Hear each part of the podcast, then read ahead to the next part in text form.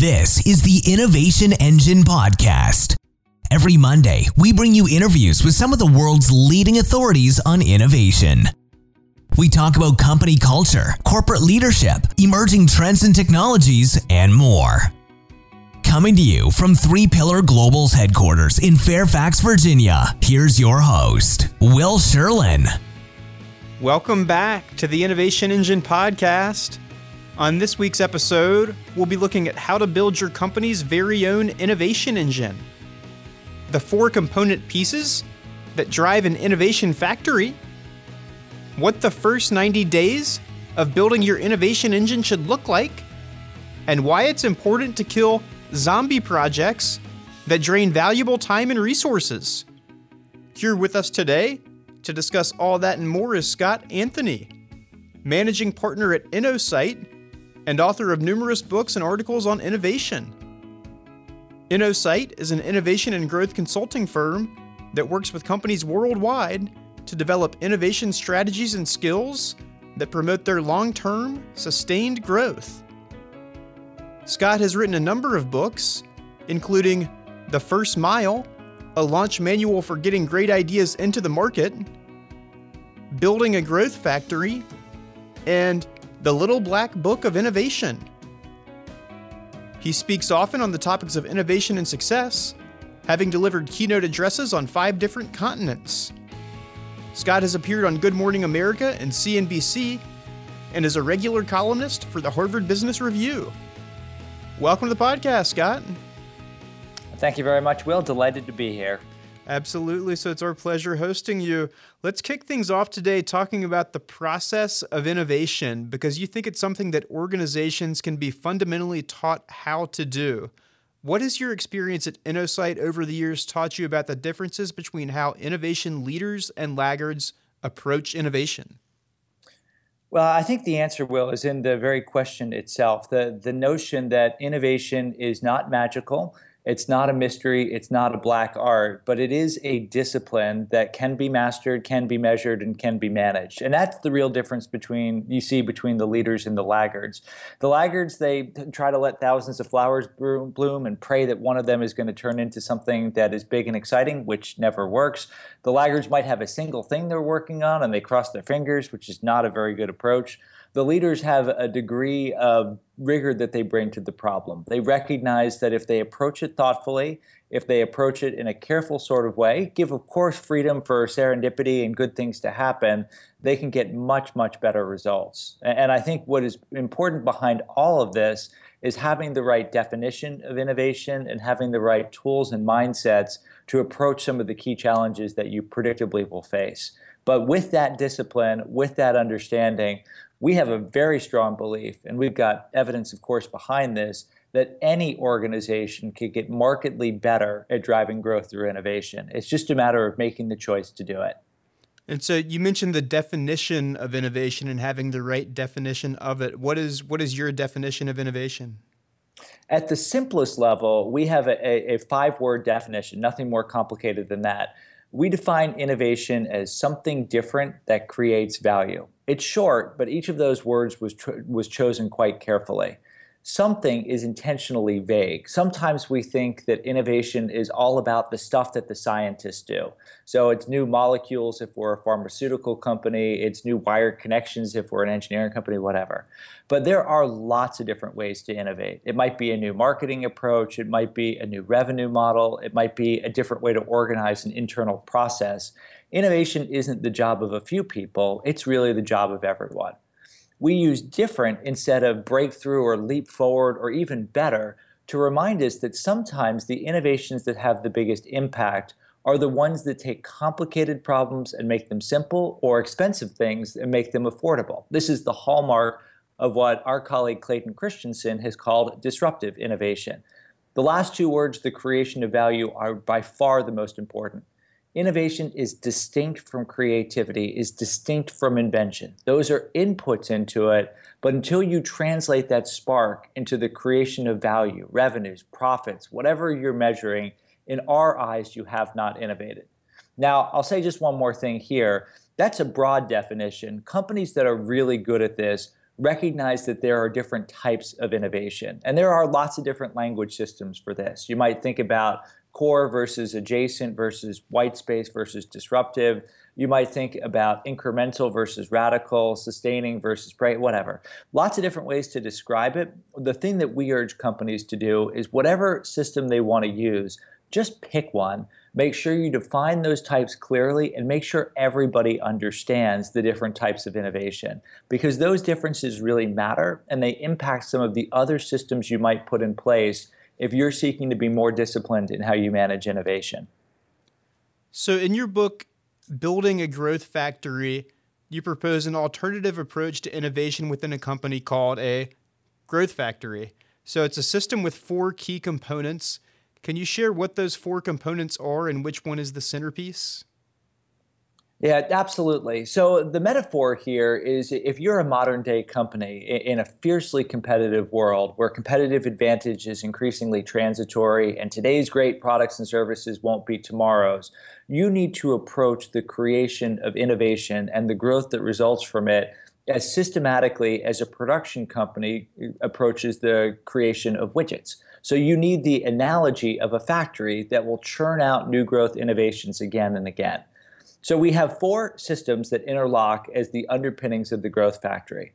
The first is what we call the growth blueprint. In essence, you're deciding what exactly does the factory need to produce and how many of it does it need to produce. So what are your overall growth targets? What are the sources of growth? And what's the rough rhythm that the factory is going to churn out some of that new growth? You then, like a factory has assembly lines, have production systems where you reliably and routinely gather the raw material of innovation, ideas, and translate those raw ideas into the creation of value. And if you're sophisticated about this, you recognize, again, different types of innovations get managed in different ways given the amount of uncertainty behind them.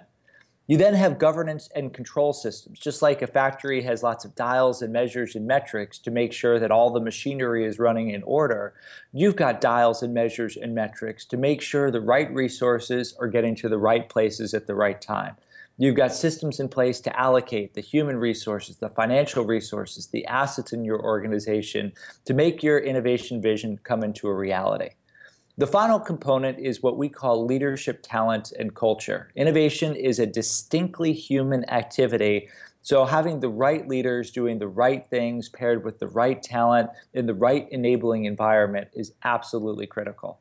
Now, this really is a system. You can't pick and choose. You need to have all of these things working together. But if there's one area that we suggest people over index in, it's the area related to governance and controls. Because after all, strategy isn't what you say you do, strategy is what you actually do. So, the way in which you allocate resources, the way in which you oversee projects, those really are the things that are make or break for how you create your factory. All of it is important, but that's the area that requires extra special attention, particularly in large organizations.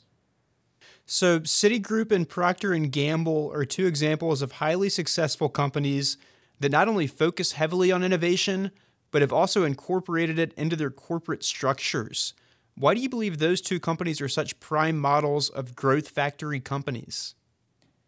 Now, I'll say before I answer that every company is imperfect, and certainly Citi and P&G have their challenges and have their imperfections. We don't believe there's anybody out there, and both these companies, by the way, would completely agree with this statement, we don't believe there's anyone out there that has truly cracked this problem at scale. Yes, you might talk about companies that are, are still run by charismatic founders, but that's not really an applicable example to most organizations because they don't have the degrees of freedom that uh, Jeff Bezos has at Amazon or Reed Hastings has at Netflix or Mark Zuckerberg has at Facebook or whatever. So the reasons why we like P and Citi is they're an interesting set of contrasts. They're both quite old companies. They very clearly are professionally managed. You don't have the founding teams around anymore. P&G has been approaching innovation with a degree of rigor and discipline for decades now. It has tried a lot of things. Some have worked, some haven't worked. It really reflects deeply on a lot of thoughtful experimentation around building a true factory for innovation and growth. Citi's a little newer to this. Citi would say that innovation was at its core a couple decades ago, It lost it for a period of time, and then a new leadership team about a decade ago made the decision consciously to try to bring it back and drill it through the organization. So the fact that both of these companies are old mainstays of the global economy, yet are at different stages in their approach to innovation, we thought made an interesting set of contrasts. And the other thing I would say is both organizations demonstrate what it looks like when you begin to do this at scale inside a large organization. And despite their flaws, despite their faults, they also highlight that you can do this, that large, professionally run organizations whose core essence is executing and delivering today can also feather in a set of complementary systems and structures to make the discovery and creation of tomorrow more systematic than it historically has been. So that's why we've got those two case studies as the backbone of our ebook, Building a Growth Factory. And let me stick with Procter and Gamble because they're a company that you write about often. Uh, in your recent article for the Harvard Business Review, build an innovation engine in 90 days. You call them an innovation factory. So, what does P&G do to manufacture innovation that other businesses can and should emulate? I think there's a lot of things that P&G does that are uh, generally best or close to best practices that any company can do. So let me give a, at least a couple of examples. And note, this is really complicated stuff. It's ever changing, so it's hard to ever get an exact snapshot of it because the world is complex. You've got different pieces moving at different paces, et cetera. But I think one thing that P&G does very well is they are really precise in their definition of the types of innovations they're going to introduce. They put it in one of their annual letters to stockholders about seven or eight years ago now, declaring that they essentially were going to look at four different sources of growth. What they call commercial innovation, which is ways to boost existing products without changing the essence of the product, so new marketing approaches, packaging, and so on. They have incremental sustaining innovations. They call them the ER innovations that are better, faster, cheaper. You've got the more transformational efforts where they're still competing in existing categories, but they're introducing a market new benefit or changing the paradigm of delivery, like they did in the laundry category, where when they introduced Tide Pods, single dosage that you could put into your laundry machine. And then they have what they call disruptive, where you're really creating new categories, new brands, and new business models. So I think anybody can do this. The other thing that I think P&G does a really good job of is really investing deeply to have the primary understanding of their consumer that can spur insight for the creation of new innovations. So it is a discipline within P&G that everybody follows. Everybody's going into the market, everybody's working with consumers, shopping with consumers, even living with consumers. Not to ask them what they want because consumers often have pretty poor language to answer that question, but to develop that empathetic connection so that P&G can understand what the consumer wants even if the consumer can't articulate it.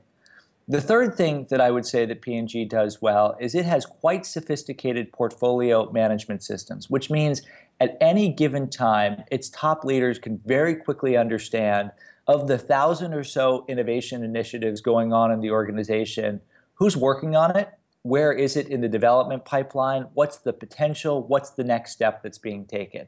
So, having that real time ability to get that information helps leaders understand and then leaders make good choices. And then the final thing I would say is consistent with this view that innovation is a discipline, P&G invests very heavily in training, recognizing that there are long-term benefits to giving broader groups of people the understanding to spot opportunities for innovation, to develop interesting ideas, and to systematically test and remove some of the uncertainties behind them. As I said, this is complex. There's a bunch of other pieces as well, but some of the specific things described there are things that I really do believe any organization can emulate. Uh, okay, and you said in that answer, living with consumers, I believe. Do you mean like literally living with consumers?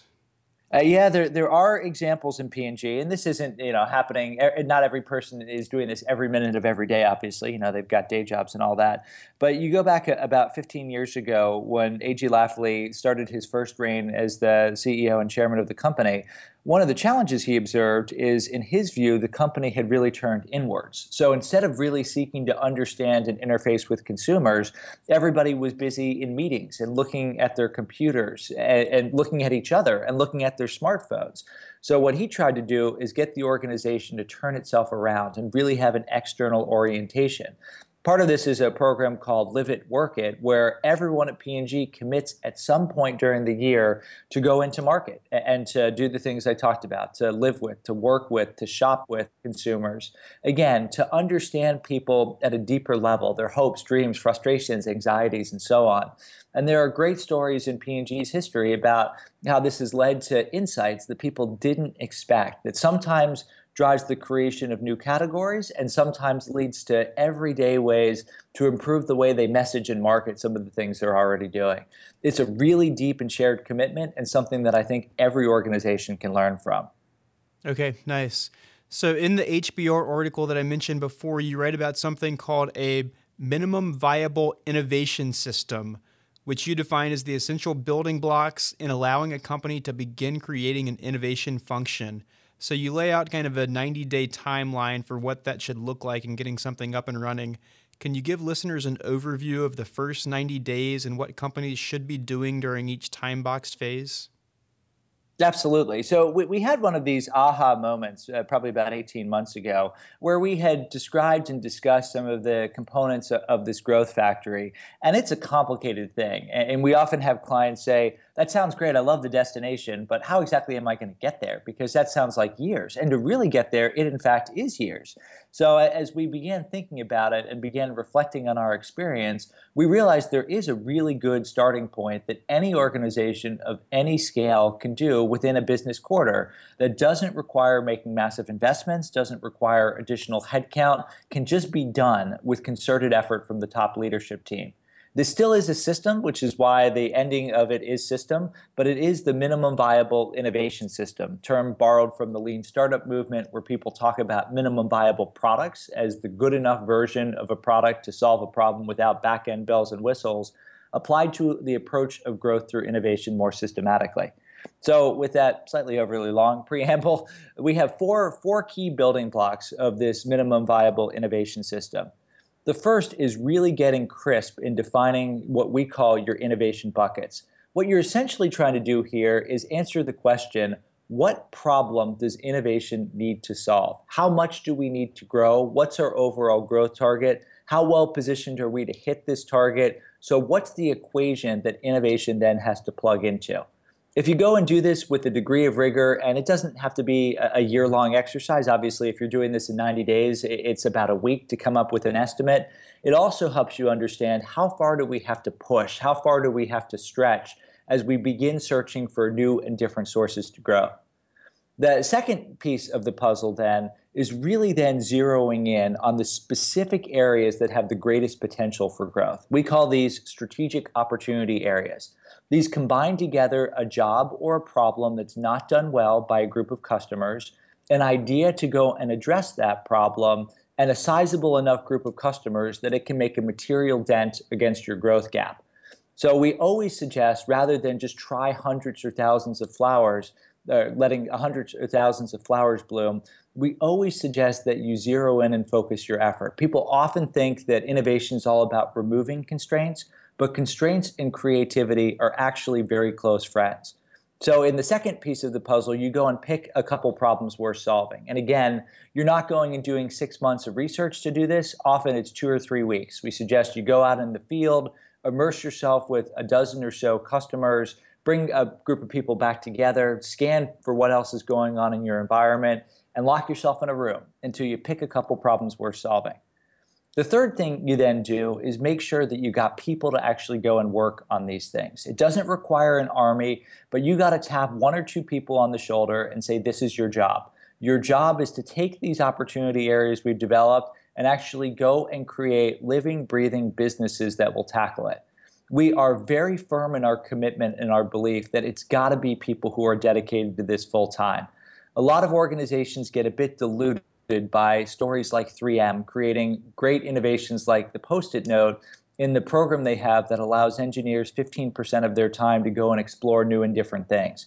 If you're 3M and you've got all the systems to make that happen, fine. Wacky idea Wednesday, free thinking Friday, special purpose Sunday, whatever works.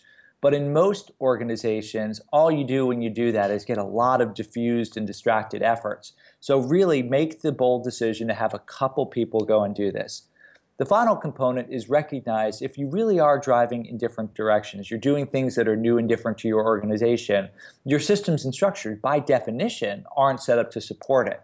So create a special purpose mechanism to shepherd some of these ideas. What that usually means is you've got a small group of senior leaders, not the entire not the entire executive committee, but you've got a small group of senior leaders that agree. They're going to help nurture these ideas as they work through what can sometimes be an implicitly hostile environment.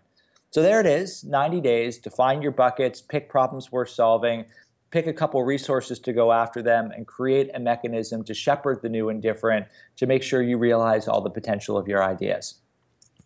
And you write about two potential roadblocks that can derail a company's efforts within the first 90 days. Can you share what those likely roadblocks are and how companies can work around them? Yeah, the, the challenge we see in most cases, Will, really comes down to that third area where you say, pick a couple people to go and work on these things. Because what often happens then is organizations look at us and they say, well, it'd be great if I had people sitting around not doing anything. But number one, I don't. And number two, even if I have resources, these people aren't skilled innovators. They're not people who've got lots of experience doing this. So, to address the first problem, we suggest that organizations conduct what we call a zombie project amnesty. Now, what the heck does that mean? We have seen very clear evidence that just about every organization has much more innovation capacity than it realizes once it roots out the zombie projects. The zombie projects are the walking undead, the projects that, if you are honest about it, will not materially impact any growth gap that you're trying to close. But still, they shuffle and linger on, sucking the life out of your organization. Now, there are deeper questions about why zombie projects proliferate. Often it's an organization culture where you don't tolerate commercial failures, so people find ways to keep moving forward, even if their idea is a dud. That's a different topic. But what you do is you say, we're going to have a moment where we come clean, where there are no penalties to self admitting you're working on one of these things. Every organization where we've done this has found 10 to 20% of its efforts are these things. And all of a sudden, you put them down, not killing the people, just the projects, and you've got much more or many more resources than you think. On the second side, saying that we don't have people who've done this before, the promise we make in the article is you don't have to make external hires to get started. So, how do you square the circle there? So, the idea here is to remember that innovation is a discipline. And because it's a discipline, you can teach anyone how to do it. In the article, we lay out what we call the innovator's checklist, about a dozen or so things that we're always looking for when we're working with a team. Not to figure out if an idea is good or bad, ultimately, the market decides that, but to determine if innovators are taking the right steps and following the right behaviors to maximize the speed with which they discover whether their idea is any good. And since this stuff is codified in a bunch of different places, we in fact created a very simple online tool that's available at Harvard Business Review online. Anyone can go and pick up this checklist, read key components of the innovation literature, and actually have a really good starting point as they approach these problems. We describe in the article one of our favorite case studies, an organization in the Philadelphia area called the Settlement Music School where the executive director, Helen Eaton, committed her organization to do this kind of stuff. Now, they had never innovated before, and it's a relatively small not for profit organization. Tons of history, more than 100 years old. But by doing some of the things described in the article, following the checklist, devouring the innovation literature, and just investing the time on it, they came up with really cool ideas. One of them is called Adult Rock Band. Settlement historically taught children music, but Helen wanted to go and reach adults who wanted to recapture their youth, meet new people, and so on. The idea of adult rock band is you get a half dozen people or so together under the guidance of an expert instructor and they create a band. So they get together once a week and practice and ultimately give a, a performance to other people in the community. It's a, a relatively simple idea, but they followed the disciplines of innovation. They identified the insight. They came up with a rough prototype. They tested the idea, and they've now begun to roll it out across settlements campuses in the Philadelphia area. So, a simple demonstration that anybody can do this stuff. Okay, nice. So let me ask you about your most recent book. It's called The First Mile, a launch manual for getting great ideas into the market. It's earned praise from the CEO of Box, Aaron Levie, and Clayton Christensen, among many others. Who's the audience for the book, and are there one or two anecdotes from it that you found really resonated with the audience?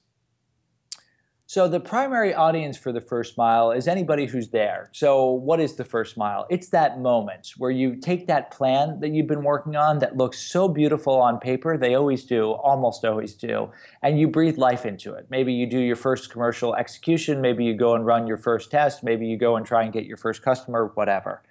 One of the lessons that we've learned from our own life in the first mile over the course of the past 15 years, which we spent a lot of time in, whether it's advising big companies, helping to invest and incubate small companies or building our own company is that every idea is the same. Because when you're at the precipice of the first mile, the idea that you're working on is partially right and partially wrong. The challenge that you face is you don't know which part is which. Now, particularly inside big companies, the trap that we fall into often is we try to answer this problem through research. So we go and run focus groups, we talk to a bunch of customers, we go and talk to experts, we go and do financial forecasts, etc. What we're seeking to do when we do this is to create something that doesn't exist, the perfect plan. Anyone who tries to do this learns the timeless lesson taught by the great American philosopher, actor, and occasional boxer Mike Tyson who once said everybody has a plan until they get punched in the face. in the first mile, what I try to do is to help people take those punches more productively because you're going to take them. It's not a question of if, it's a question of when and what do you do afterwards. In terms of, of, the anecdotes and stories in the books that I found resonate with people, I've got some long ones I could go through. I won't do that now. One that I think really sticks with people is the way the Wright brothers approached the challenges of creating a machine that would allow a human being to fly. People were obsessed with this problem 120 years ago, and what most people were doing was creating what the lean startup community would call a minimum viable product. So they go and create a prototype and they try to have it fly. These things didn't work most of the time. Some of them would crash. People were out time, they were out money, and sometimes, unfortunately, they were seriously injured. What did the Wright brothers do? Before the Wright brothers flew a plane, they flew a kite. Before they flew a kite, they built a wind tunnel. The wind tunnel was rudimental a cardboard box, bicycle spoke wire, and a fan. But within two months, the Wright brothers were able to test 200 different types of wing designs. So, by metaphor, by analogy, the question the innovator should always be asking is what's my wind tunnel? What's a way that I can learn effectively and efficiently, taking no risk? What's the kite I can fly that if the thing crashes, well, that's too bad, but nobody's out life and limb? This can be done in this day and age much more easily, much more cheaply than it ever has been done before. And those that apply a disciplined approach to learning about the uncertainties that always happen when you innovate are those that can speed through innovation's first mile. Okay, nice. As, as a native of the old North State, North Carolina, I love a good story that involves Orville and Wilbur Wright. So thank you for that. Uh, let me ask you, Scott. A lot of what we talk about on the podcast relates to company culture. There's a brochure on the Innosight website about the environment you've set up that you think is very conducive to the innovation process. I know you're in Singapore and this is in the US. But can you describe for listeners a little bit about that physical space? Absolutely. And just given the way my world works, I spend plenty of time over in the US as well. It uh, averages, since I've been out in Singapore since 2010, I've averaged about seven trips back to the US a year. So I, I can speak with credibility on this topic. So the, there are a couple of things that we have in our, our headquarters that I think are uh, things that can be emulated in other physical environments. One is we've got this big open space that we call the Business Design Lab. And this is a place where we will bring clients in to go and try to co create and solve some of the business modeling and strategic questions that they have. The key things about the space is it's open. The, everything is movable in it, so anything can become a, a whiteboard or whatever you want to do with it. it. It's something that you can reconfigure when you want to reconfigure, and it's set up in a way that you can have lots of different groups coming together and working together on things. Because one of the things that we believe in, and one of the most persistent findings in the innovation literature, is that magic happens at intersections when different skills and mindsets and backgrounds collide together. So, physical spaces that make it easy for different groups, departments, or even companies to work together can help a ton as you're trying to break the back of tough innovation problems. The other small thing that we have down in the, the ground floor of our headquarters is we've got spaces where teams, teams that are working with particular clients, can commandeer. so that they can live together, work together, breathe together, and really make sure that they've got those close person to person interactions that are so critical when you're working on tough problems. I absolutely believe in the power of communications technology. Hey, we're doing this over a system where we're able to communicate across thousands of miles in an unbelievable way but there still isn't quite anything that replicates being in a room together, looking at a whiteboard together, and solving a problem together. So those are at least a, a, couple things where you've got places that encourage intersections, mechanisms that allow people to really work very closely together in a true collaborative way so that you can come up with an answer that no individual could come up with on their own. That's a, another pretty persistent finding across the innovation literature. For as much as we believe in lone geniuses, they almost never exist. Steve Jobs is not Steve Jobs without first Steve Wozniak and then Tim Cook and Jony Ive. You have Bill Gates, who's not Bill Gates without Steve Ballmer. You've got Mark Zuckerberg, who's not Mark Zuckerberg without Sheryl Sandberg. Even Thomas Edison, the, the so called wizard of Menlo Park, had a team of like 60 researchers who were working with him. The lone genius is a myth. You need to have a team to go and solve some of the challenges of innovation. And we try to encourage that collaboration and inclusive approach to problem solving through some of the ways that we have physically architected our office. And it reminds me a little bit we're certainly not not the size and scale of Pixar, maybe someday. But it reminds me of one of the best stories uh, about Steve Jobs, and, and there are many, of course, good ones.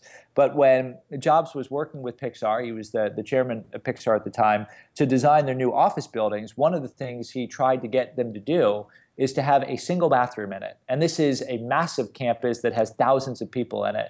The theory is everybody has to go to the bathroom. And if there's only one bathroom, there's nowhere to hide. So you're going to have chance occurrences, you're going to run into people. It's going to inspire those collisions that often lead to innovative ideas. He was ultimately outvoted. They had a couple bathrooms as opposed to just one. But I think there's something to that idea of making it easier for people to accidentally bump into each other because again, that's where a lot of the magic happens. Okay, nice. And and one last question. Speaking of physical spaces, you're in Singapore as we speak, and I oftentimes ask guests about technologies or trends that they see coming down the pipeline that they think are just going to blow the innovation doors open. I'd be curious to get your perspective on the same question being in Singapore.